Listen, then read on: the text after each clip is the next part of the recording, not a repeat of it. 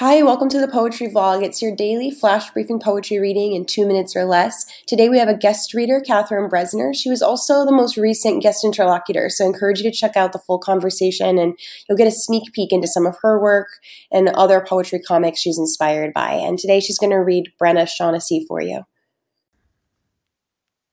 It Never Happened by Brenda Shaughnessy.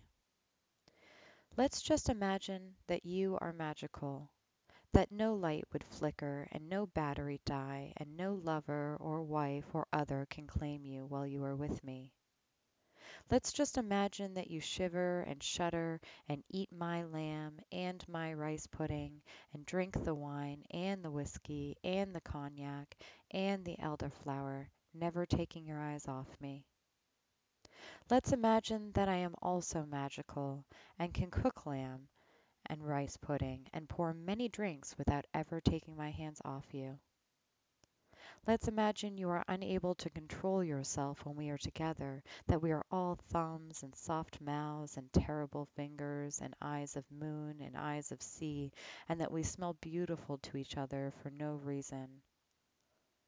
Let's imagine you drove to my house and your headlights did not flicker and your battery did not die and you were able to control the con- car and so are not on the side of the road, not dead or hurt, but not any more on your way to my house either, calling your lover or wife or other to come pick you up and bring you home instead of coming here, where there is no lamb after all, and no more wine either, after all this waiting imagining you're magical, imagining what you'd say to her. Um, I was on the other side of town to pick up some wine for dinner, or I was meeting an old buddy Tom for a drink. He's just in town for one evening, might be home late.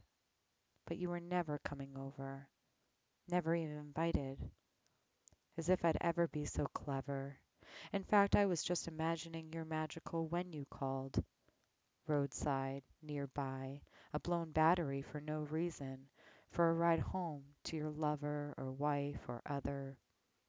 You were on your way home to her when she was preparing lamb and rice pudding, and when I dropped you off you invited me in, and I said no not taking my hands off the wheel, though I wanted to imagine that your eyes flickered and shivered, and you said you couldn't control yourself, couldn't take your eyes off me, that I smelled like beautiful wine, like elderflower, like pussy willow, that you called me lamb and kissed me, knowing that this is the last part, is the story's only true part, in which you touched and kissed me with your wheel of fingers, your terrible lying mouth.